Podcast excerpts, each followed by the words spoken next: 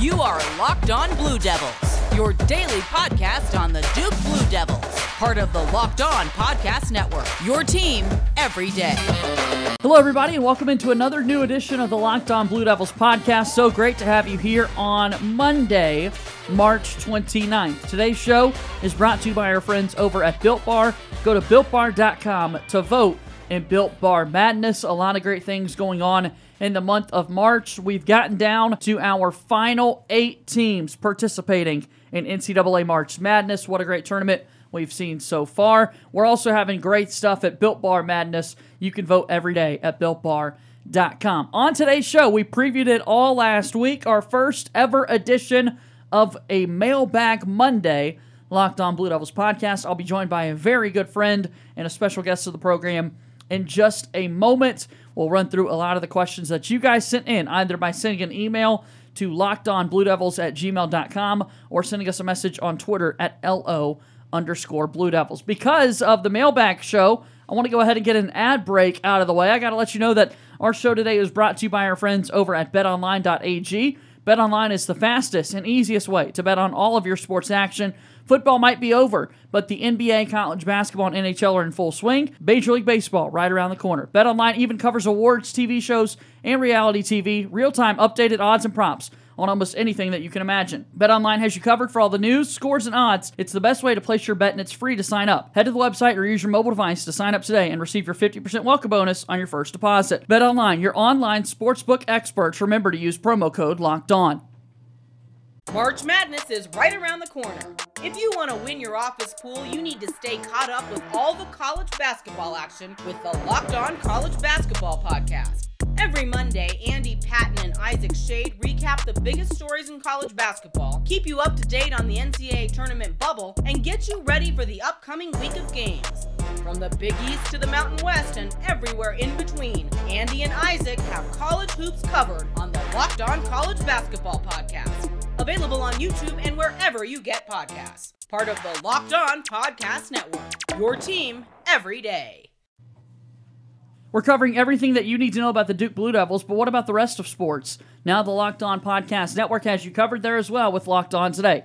It's hosted by the great Peter Bukowski, and it's all the sports news that you need every morning in under 20 minutes. Subscribe to the Locked On Today podcast for free wherever you get your podcasts. My name is JJ Jackson, the host of the Locked On Blue Devils podcast. Be sure to subscribe and follow our show for free wherever you get your podcasts. You'll get the latest episode of this podcast with full Duke Blue Devil athletic coverage each and every day as soon as it comes out. I'm being joined today inside our studio here by uh, my good friend Ryan Lavoie. As I've made it known on this program, I'm a professional sports broadcaster in the state of Alabama, a graduate of Auburn University, and my guest today has the exact same credentials. We host a daily sports talk radio show together each and every weekday sports call in the Auburn and Opelika area. And uh, Ryan Lavoie, no stranger to ACC hoops as well. What a uh, unique connection that Ryan and I have, myself being uh, from the state of North Carolina. It's been well documented. Ryan from the state of Alabama, but nonetheless, plenty of ties to uh, ACC hoops and the state of basketball. Not so much on the Duke side of things, but Ryan, thank you for being here and uh, let our listeners know about your connection to the ACC. Yeah, no, on the uh, for Duke fans, the exact opposite side of things. Uh, my parents going to the University of North Carolina, so I've been a Tar Heel fan for my entire life, and so I, I know both of us meeting up here, you know, in Auburn, Alabama. The last thing we expect for you to come from the state of North Carolina. Oh, surely there's no people that are huge Carolina fans in Alabama. Well, you find me, and then I say, oh, surely there's no people. Duke, Duke is universally hated. It feels like it's a love or hate with Duke, and we're not in the state of North Carolina, so surely there'll be no Duke fans here. And then what I do, I find a, a great Duke fan. So, yeah, no, our uh, our paths have crossed. One Duke fan, one North Carolina fan. How about that? So I thought today, for the first ever Mailbag Monday edition, not only are you one of my best friends in the world, Ryan, but as I said, you also host a daily radio show with me each and every day. We've got a lot of good on-air chemistry. We've chatted back and forth before. We're just never given the opportunity to talk a little Duke and North Carolina hoops uh, and other athletics as well. So uh, I got a couple of mailbag questions, and then I wanted your response to some of these questions as well from a, a North Carolina fan's perspective, from Ryan Lavoie's perspective. How do you feel about some of these questions that we were sent today? Okay? Sounds good. Let's jump right into it. All right, the first question here today. Again, you could have submitted questions to me, lockedonbluedevils at gmail.com or on Twitter at LO underscore Blue Devils. I got a question here from Derek over the weekend on Twitter. What's up, JJ? Just curious. Jordan Goldwire officially entering the transfer portal after his four years of eligibility. Are we actually going to miss Jay Gold on the Duke basketball team? Thanks for the question, Derek. Certainly do appreciate it. Uh, I mentioned this a little bit uh, a week and a half ago, two weeks ago, uh, whenever the season came to a close for Duke. Jordan Goldwire very quickly posted on Instagram, "Thank you, Duke." That was it. Just thank you, Duke, and a bunch of photos of him uh, from his playing career. And uh, I took that as a sign to be like, all right, this guy's going to go pursue a professional career, professional opportunities. Good for him. Awesome. Uh, I did not think that he'd be coming back anyway. And then over the weekend, we learned that Duke announced that he would be entering the transfer portal. It's the second player to do that within the past week, Jaemyn Brakefield being the other. And uh, first off, shout out to Duke as well because their team has announced all of the transfer portal announcements for these. That, that's uncommon. A lot of schools just let the players kind of do that themselves, and it's almost like we're not even going to acknowledge you in a strange way uh, with you leaving. But Duke made it public that Goldwire would be looking for another opportunity. In terms of whether or not we will miss Jordan Goldwire, uh, this is a really tough question for me to answer. In a lot of ways, I think we will. In a lot of ways, I think we won't. And I think I'm more so leaning towards it's a new era of Duke basketball. It's time for Jeremy Roach and DJ Stewart, uh, Trevor Keels, if he were to come in, some of those younger guys to take over that guard spot for Goldwire, because he just gave us nothing offensively over the years. And at a certain point, defense can only take you so far. I love the fact that he stayed four years at Duke. This is a three star guy who was in the same recruiting class as Marvin Bagley, as uh, Gary Trent Jr., Wendell Carter, Alex O'Connell, Trey Duval. That, that was his recruiting class. And of all those guys, he's the least heralded recruit, and he stayed four years playing for Duke. I respect him for that. He's always going to be a Duke Blue Devil. But if he wants to get a little bit more shine, a little bit more love elsewhere, more power to him since the NCAA gave him another year of eligibility. Yeah, I think if Duke's goal is to get a little better, then you miss Jordan Goldwire. But if Duke's goal is to get back to what it's been for really the last 30 years 30, 32, 33, 34 years then Jordan Goldwire is not a championship caliber player. He's just not. He's a really good defender. He he might be a championship caliber defender, but he at times is such an offensive liability because watching Duke and and admittedly rooting against them in literally every single game. like the worst thing ever is when Duke has a bunch of guys and they normally do that just hit a ton of threes they're usually a really good three point team. And it means that it's so hard to beat them in late in games because Duke can hit clutch threes. Typically, they can do a lot of things offensively that just keep them in ball games. And with Goldwire, it's like you, you wanted him out there because he's such a good defender, and, he, and at least this year, you know, he's a senior leader.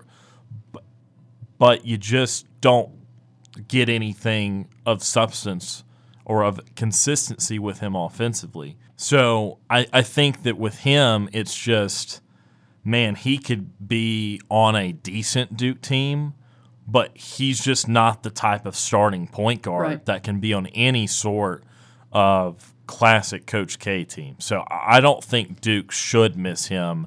Uh, and I know the ACC w- will will not miss his great defense because he certainly could do that. But once again, just not enough offense for what Duke typically gets out of that position. We mentioned it in the end of season reviews. You you've been listening to the podcast as well, Ryan, which I greatly appreciate. That just shows folks uh, how good of friends I have. A North Carolina Tar Heels fan has been consuming a Duke Blue Devils podcast just to listen to what I have to say on a couple of things. But for Goldwire, I mentioned nothing on offense. This dude is number three all time in the steals percentage, steals per possession numbers in the history of the Atlantic Coast Conference. And yet, your favorite thing to joke with me about over the years, and rightfully so, is hey, JJ, I hate to break it to you, but Goldwire just missed another wide open layup. Like, how do you do that at the college level? He found a way to do that, though. Yeah, no wide open layups and transition, just a lot of things that just you never see. It was it was once again he had a purpose, he had a positive nature to him because of his defense. Just not what Duke's accustomed to. Uh, we got another question here. It's our Mailbag Monday edition of the Locked On Blue Devils podcast. Thanks for that question, Derek, a moment ago. Again, accepting questions on email, lockedonbluedevils at gmail.com, and also through Twitter at LO underscore Blue Devils. Here's a question sent in to me by Ronnie. Hey, JJ, just got through the NBA trade deadline. As you said on Friday's podcast, five Blue Devils traded to new teams. Which Blue Devil ended up in the best spot, in the best new situation?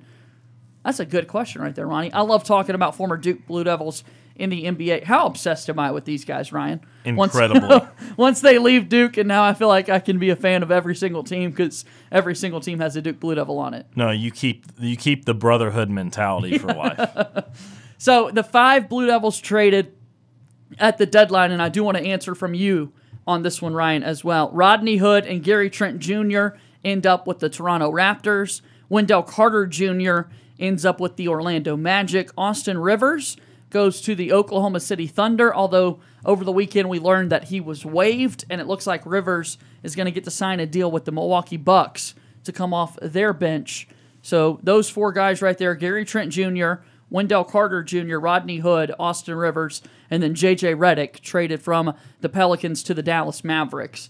Um, my first reaction just immediately is J.J. Redick going to the Mavericks to give another shooter uh, for, for that Dallas team. Redick hurt right now, coming back from a heel procedure that he had on his foot but it's a Dallas Mavericks team that is seventh in the Western Conference playoffs. And I mentioned last week as well that Redick made the playoffs every single year of his career, except for this past year in the bubble with the Pelicans. That was the first time he did not make the playoffs in his 14 year NBA career. I think he can help Dallas get back to that spot.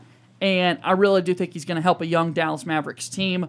Uh, the second choice, uh, we got a lot of good choices with this question because, like I said, I love. I love Gary Trent Jr. I want you to talk about how much you've appreciated Gary Trent Jr. now that he's no longer playing for Duke. But even a guy like Wendell Carter Jr., the guy started every single game he ever played for for the Chicago Bulls, was just hurt a little bit. And now that Vucevic and Aaron Gordon is gone, he's going to get to play. If, if, if you thought that he was playing well for Chicago, We've seen what Orlando's doing, and now that they need more help in the front court, I know that Wendell Carter Jr. is going to get some run there. But I'm going J.J. Redick as the Blue Devil in the best spot post trade deadline.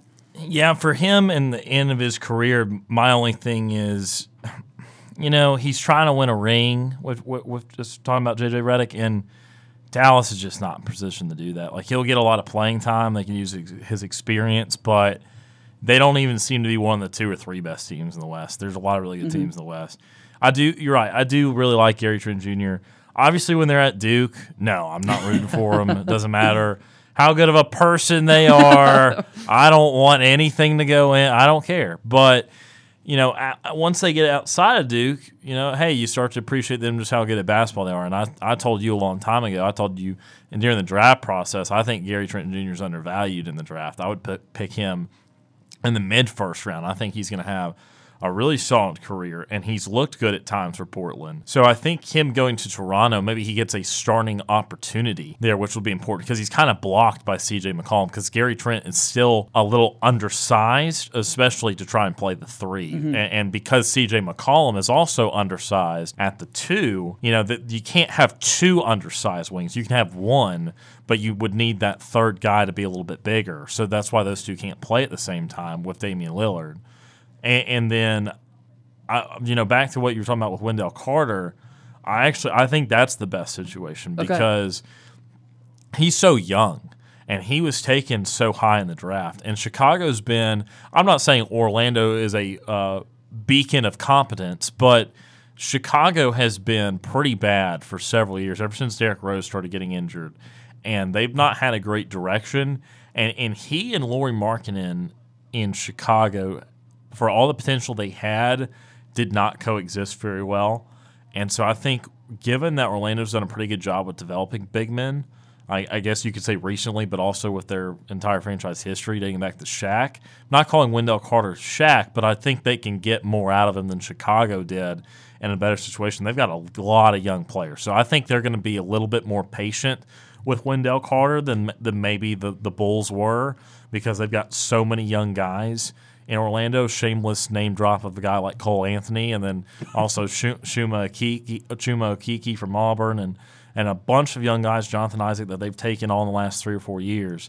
So I think Wendell Carter will be in the best situation because his career is not defined yet. I mean, it's two years into it, and he was a high draft pick with a lot of talent. So I like that situation best because I think he gets to play a lot. I don't think they're going to give up on him early. I love that question from Ronnie a moment ago. Again, which of the new Blue Devils traded at the deadline ends up in the best spot? And I'm excited to see what all of them do. As I've said, I follow the Brotherhood wherever they go. Ryan and I, you used to uh, host a, a radio show together, NBA centric.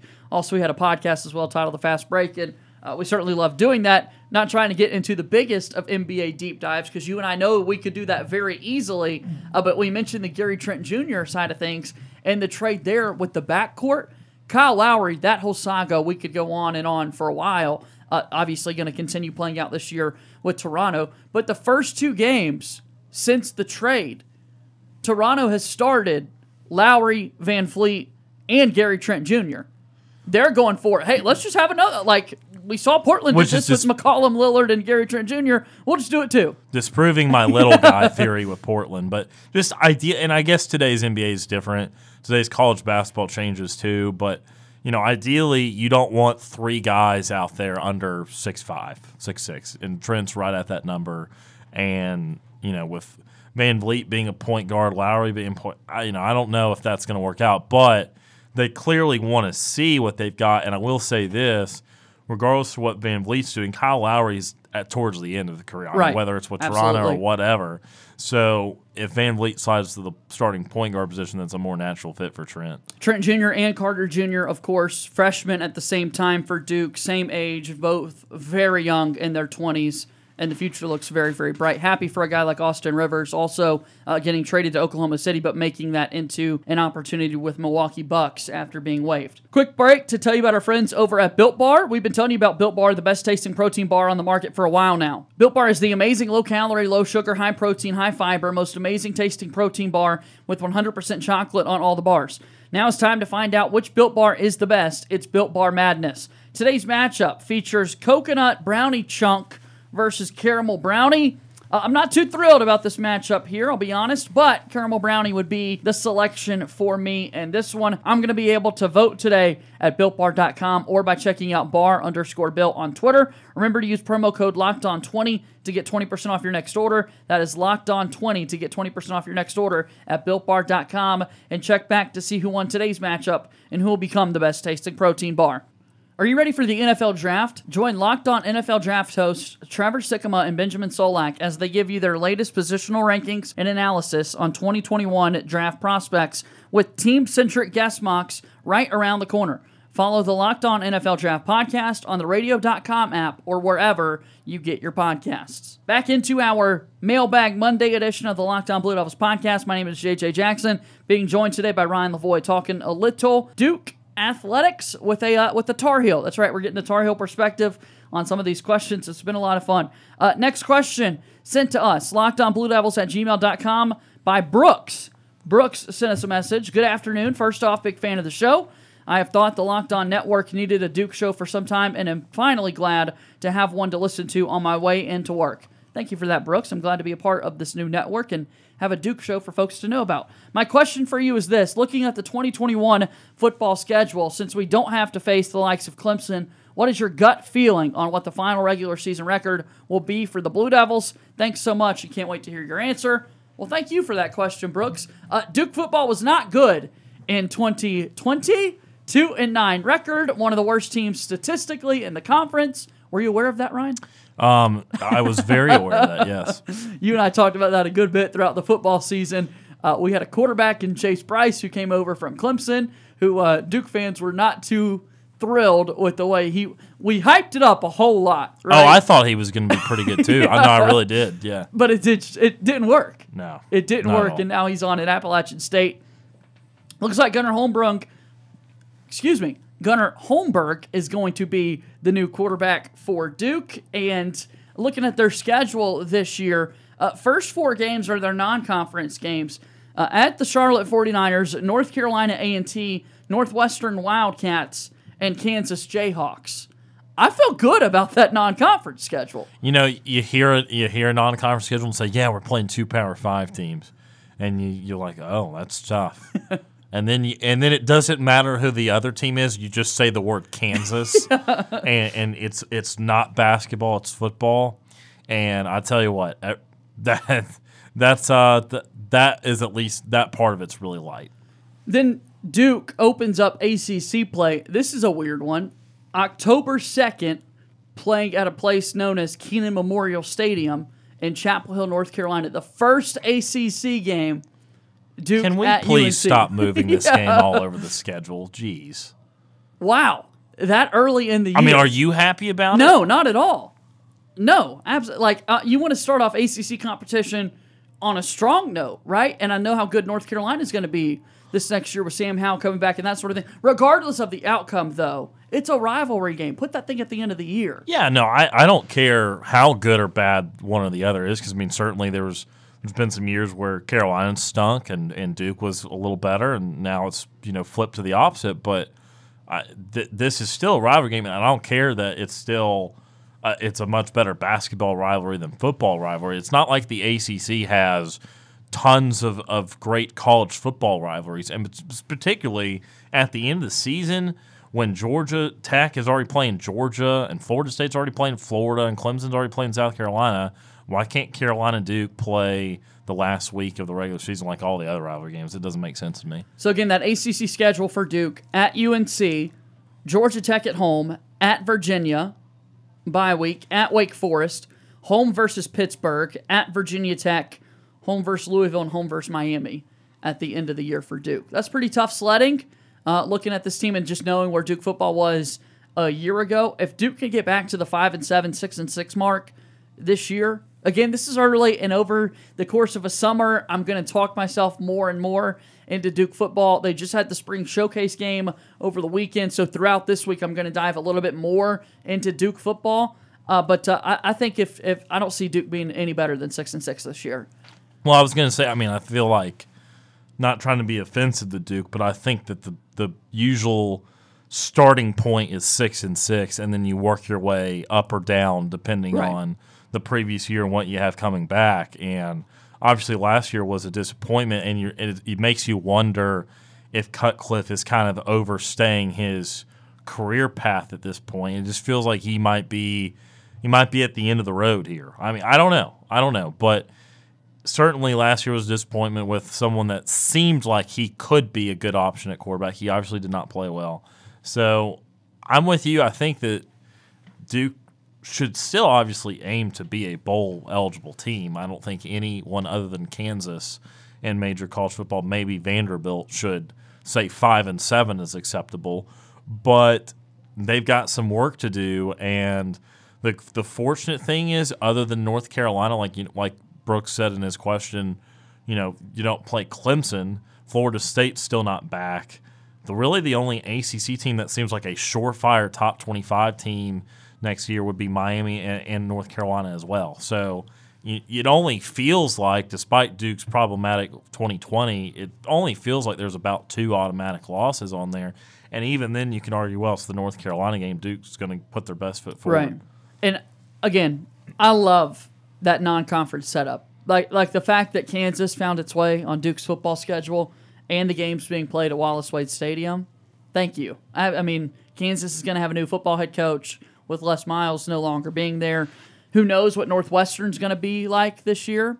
Good last that- year, That's yeah. going to be a home game for Duke. However, if I had to make a prediction right now, he asked for my gut feeling. That's all it is. My gut feeling. I'm saying five and seven. Snide remark incoming. Is, This is what we're looking for. is does Duke, Stanford, and Northwestern like get together and just say we're smarter than everybody else. So we're going to have this secret pact scheduling complex where we're going to play each other.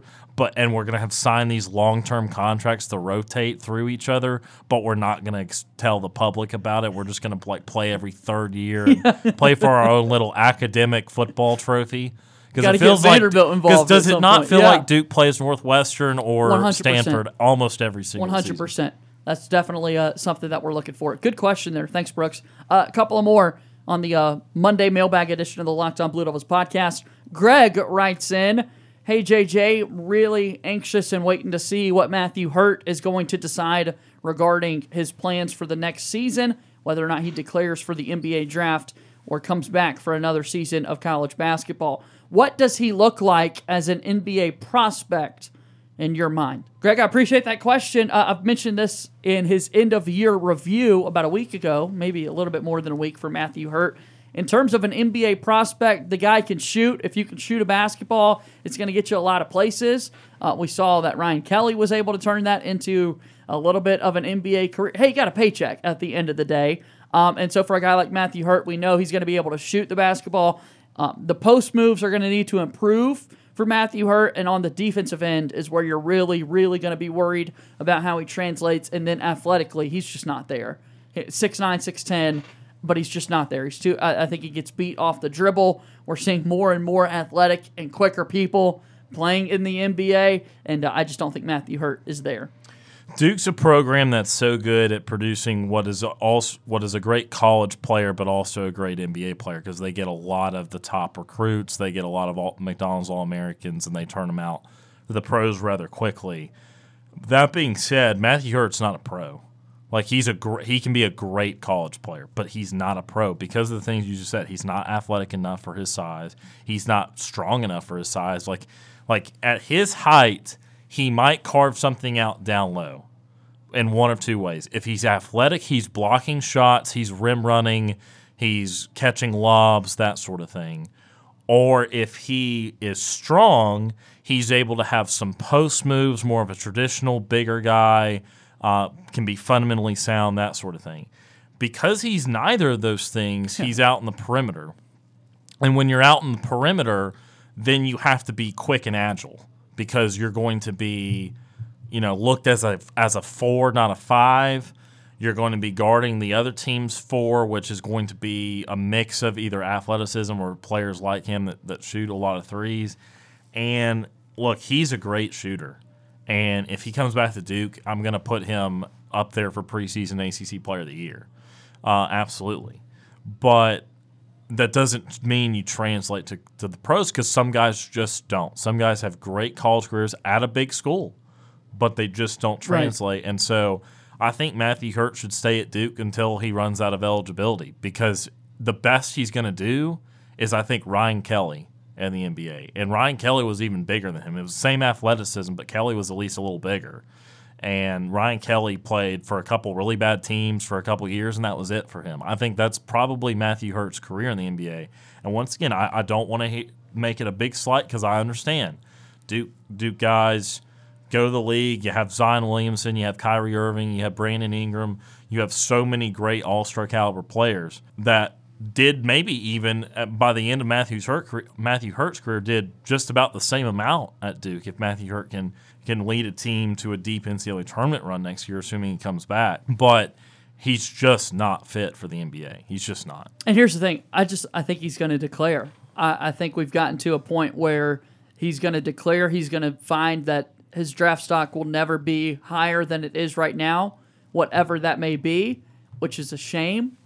But tip of the cap. I mean, you're the ACC's leading scorer, right? A first team All ACC player, the ACC's most improved player. Like you said, college basketball, the dude knows how to play. And he took advantage of his opportunity. He was behind Vernon Carey Jr. last year when they were both freshmen, but that's just not going to be able to translate to the next level. But in his mind, when you are trying to make this an NBA career, is this not the best opportunity to go? That's what I'm curious if he would be thinking at a moment like this. And I really feel like there are going to be people, Coach K not being one of them, not trying to include Coach into this, but just NBA circles, agencies, and that sort of thing.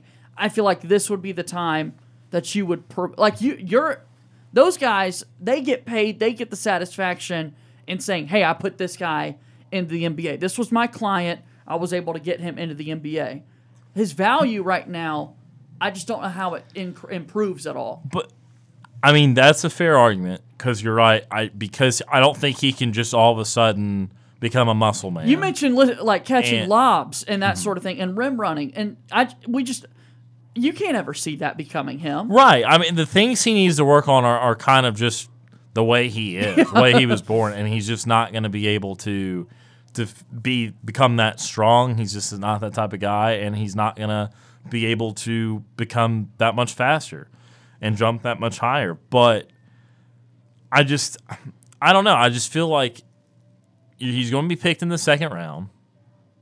He, if you're a second round pick in the NBA, you're not guaranteed a roster spot. He, he probably bounces between G League and two way contract in his first year or two. If he works his butt off and plays really well, then he gets on the roster and he stores the end of the bench. But it's it's that versus being on a potentially successful team next year at Duke. They're always putting in talented players in the program. So it's always going to give them a chance. Coach K is still going to be coaching them, so they're going to have a chance to be good. You know, this is a little, uh, this is a less pronounced problem in North Carolina. Duke, this is just one blip. And they almost made the NCAA tournament. And I would just tell you right now, if they just would have played out their non conference, they probably would have made the NCAA tournament. So it's not as dire as what North Carolina had last year, and then coupled it with a very pedestrian team this year, etc. So Matthew Hurt could be on a successful Duke team, but I will I will grant you this. I will agree with you in this. The NBA is irrational with their prospects. When you age a year, you lose so much value. So there's not much he could do with Yeah. his game to compensate for them seeing another year in the books. It's like they see a 19 year old and they just freak out, like, oh, this guy could just become so much in his career and in his life.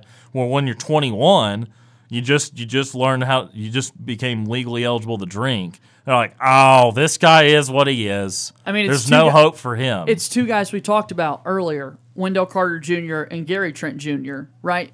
We're three years into their career, and they came out at that age. Just, uh, just to kind of give Right. further proof as to what you were saying with how young they are and how you value those younger guys at the next level. Yeah, so I, I just I, I think you lose the value that you gain because of your age. You, you lose value because of your age, and you can't make up the big game changing type of differences. So in that aspect, you're right. He should go now because he probably can't get but a couple spots higher. Nothing of significance. I just I think of the opinion you're at Duke. You know, and, and I would say the same thing. It's not because I'm on the Locked On Blue Devils podcast right now. if you if you're at Kentucky, if you're at North Carolina, if you're at UCLA, if you're at Kansas, you're at the premier schools in the country. Go try and be a national championship of that champion of that school. You'll still a year later be able to be in the G League or, or play overseas.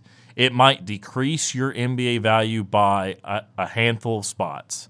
But if you play well the next year, you could be on a historic team, you could be on a great team, and then you could still get drafted in the second round or still get to camp, still go to summer league, still have some of the similar opportunities that a second round pick in the NBA usually has because a second round guaran- uh, second round pick in the NBA is not like the NFL. It is not guaranteed to even be on the roster. Well, you know us. We have our sights on six, trying to get that sixth national championship, Ryan. And I love what you said there, too, with the Blue Bloods, because uh, as crazy as college basketball fans as our schools are, if you're a national champion at that school, you're going to be remembered forever, right? And, e- and and by the opposite fan bases as well.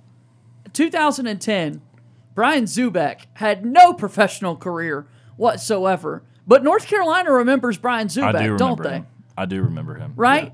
Deon Thompson had zero professional career at the NBA, played a little bit overseas, but Duke remembers him because he won a national championship in 2009 with North Carolina. Yeah. No, I Like you will be remembered That's what in I'm basketball and- circles if you. I like that. And I like Duke that. rebuilds quickly. That's Come what back, I'm saying. Matthew it's not like Duke is not going to have enough talent to be really good next year. I'm not promising you they're going to be a Final Four team, But what I'm saying is they're going to have a great recruiting class. They're going to have an opportunity to develop about as much as they ever do because they're going to have some returning players. So I just think with Matthew Hurt, he'd be a key part of that. He would start. He would be in contention for a lot of individual awards. He would be an important part of maybe bringing Duke something important. One more question here in our Monday mailbag edition of the Locked On Blue Devils podcast. Ryan Lavoie joining me on the show. My name is JJ Jackson. Question from Amber. Amber sent in a question. Dear Locked On Blue Devils, I'm very curious. What do you think on all of the chaos surrounding the University of North Carolina basketball team down the road now that we're a few weeks into the offseason? Seems like their players are going everywhere. What do you think? That's from Amber. Thanks, Amber. I don't mind this. Chaos with uh, UNC basketball. They've had a couple of players leave, a couple of players say they're coming back. Walker Kessler being one of the guys to uh, enter the transfer portal. Um, we've seen Caleb Love say that he's coming back, but we've also seen parents take to social media and have some interesting comments and that sort of thing. I don't know what Amber's looking for in my response here other Some than North Carolina shade. right. Other like. than I love it. I think it's awesome. Like, yeah, I don't want them to figure out what the world's going on. I like seeing this chaos and trying to figure out how the program is going to go to next year, given how it ended this past year. I think it's fun. From the outside looking in, I think it's fun. Well, I don't. Um, I, I will say this: I, I I'm not a huge Twitter guy. I'm definitely on Twitter a lot, but I don't tweet a lot. And people on Twitter are just wild because you look at the comments of North Carolina basketball tweets or Inside the Carolina, their ma- one of their major publications uh, and and sites, and the fans just act like Roy Williams has three useless heads that don't think basketball at all. And look, Roy's not perfect. No one's perfect, but Roy Williams has won three national championships in his almost two decades at North Carolina. It's been an pretty impressive record. He's won a lot of games. He's won a lot of NCAA tournament games. Just because he's a little older, I don't think that he's just screwing this thing up royally. I'm not going to defend how bad Carolina was last year because no Carolina team, despite the plethora of injuries they had, should be that bad. But they they've um, they've had to go through those big roster changes that some of these programs like Duke and Kentucky have done most years with the one and dones because Carolina has started to recruit a little bit more up that five star alley and they've had a couple one and dones that they didn't necessarily expect or, or thought maybe it would happen after two years and it's happened after one. So their development in that sense is gross because Carolina does not usually win with one and dones. And to be fair, not many do. Right. I mean, Duke's maybe done it once. Kentucky did it once. Kansas usually, when they're better, have multiple older guys, but even they've not won recently. But but Carolina's last or all their national championship teams with Roy Williams have been upperclassmen. So and they have a ton of younger younger uh, younger guys right now. And in this day and age in college basketball, I know this is a wrong long winded answer for a Carolina question on the Duke podcast, but they have so many young guys, and it's this age where college basketball tells young guys, well, if you're not happy right this second, just change it. You don't need to be patient, just change. And for North Carolina, that's never been the model. Patience has been important because the development of guys. And look, Duke's Duke's just started doing this recently, but anything before 2013, 2014 or so, Duke was the same way. If you played three or four years at Duke under Mike Krzyzewski, you would get better. You're going to be better. It's not like, oh, this guy averaged 10 a game his freshman year and averaged six a game his senior year. Right. Like, you're going to become better. And at North Carolina under Roy Williams, I've seen some of the clumsiest big guys as freshmen turn into wonderful all ACC players under, under Roy.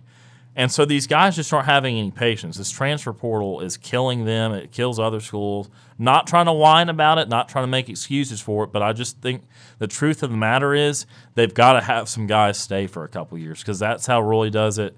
So with all these guys transferring, I think it's just a sign of the times. I think Carolina's just like everybody else in that regard. Amber, thank you for the question. Uh, we love all of the uh, Tar Heel chaos. You love Duke chaos.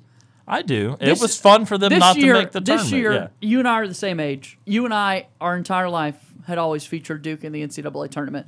This was extra special year for you. It was, but la- well, see, last year technically Carolina did not miss the NCAA tournament, Even though they were sub 500. even though they had already been ousted from the A. Like the last game of the college basketball season was Syracuse just blowing out North Carolina's doors uh, on the night game of the ACC tournament. And then COVID happened. Wow. Wow. Ryan, thank you for being here, man. Absolutely, I enjoyed it, man. Uh, you can connect with me on Twitter at underscore JJ underscore Jackson underscore the show on Twitter at LO underscore Blue Devils. This has been a mailbag Monday edition of the Locked On Blue Devils podcast. Thanks again to my friend Ryan Lavoie, a uh, North Carolina Tar Heel. He hosts a daily sports talk radio show with me here in the uh, Auburn and Opelika area. Follow Ryan on Twitter at Ryan Lavoie zero L A V O I E, the uh, last name spelling there, Ryan. And look, thanks again for being here. I've got one final message for you. Go to hell, Carolina. Well, you said that with a smile on your face, so that kind of hurt a little bit. Uh, what's it go? Oh, Duke is puke, Wake is fake, NC State's the team I hate. There That'll you go. We'll take it. Uh, be sure to subscribe and follow the podcast right now on your favorite podcast app, and you'll get the latest episode of Locked On Blue Devils as soon as it's available each and every day. As always, go Duke. I'll talk to you again tomorrow. My name is JJ Jackson. Thank you and good day.